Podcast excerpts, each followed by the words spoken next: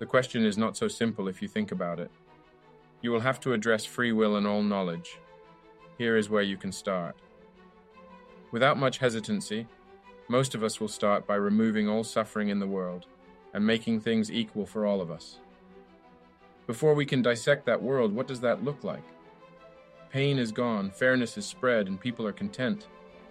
Indeed, there are more questions to address, but we are still accepting them compared to our current situation. Now let's go down another level and visit our new world. Let's define suffering, which is not so easy.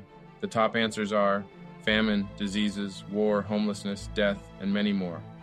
All of those produce the most suffering, but it also creates hope, strength, opportunities, and the drive for humanity. At this point, you will start picking which suffering we might want to keep, so we don't lose the positives it brings.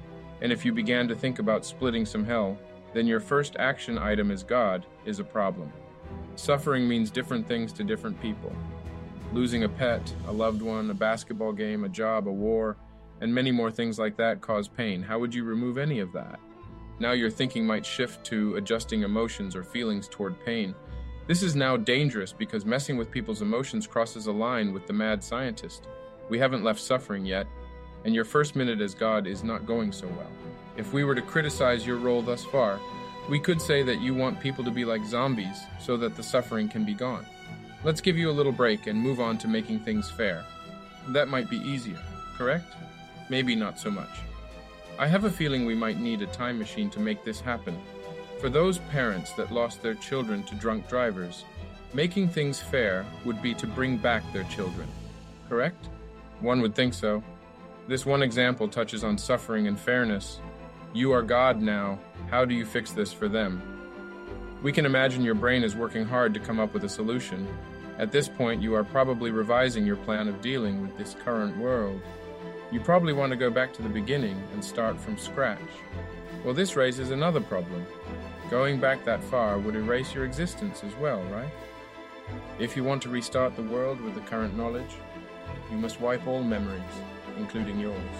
You can probably argue that you are God and are capable of doing the memory wipe. Is that the kind of God you would want? More questions than solutions are surfacing with your master plan. Let's bring it home a bit. We like to think parenting on earth is a bit like playing the role of God. Your children are infants who grow up to experience the world that you know about pretty well. We know that sheltering our kids is not good long term. We also know that letting our kids run wild is not good short term or long term. We ought to fit in the middle ground of teaching them with open minds, knowing that they will get hurt in the world. But they will learn and become stronger humans through life's natural ups and downs. I like to think we are all given a role to play in our lives. Imagine a body consisting of legs, arms, chest, head, and so forth. Each area has a job to do. Can you picture your toes playing the role of your head? This might be a funny cartoon to watch, but in reality, Toes are literally boots on the ground. Without them, there is no walking. Instead of thinking we can do a better job than God or point out things we believe the Creator should fix to make our personal situation better, we should figure out a way to embrace our position, which is no easy task, especially if life hasn't been kind to you if you were to compare, and that is a big if. Because we can go back just 100 years ago, you are probably in a better position than most people back then.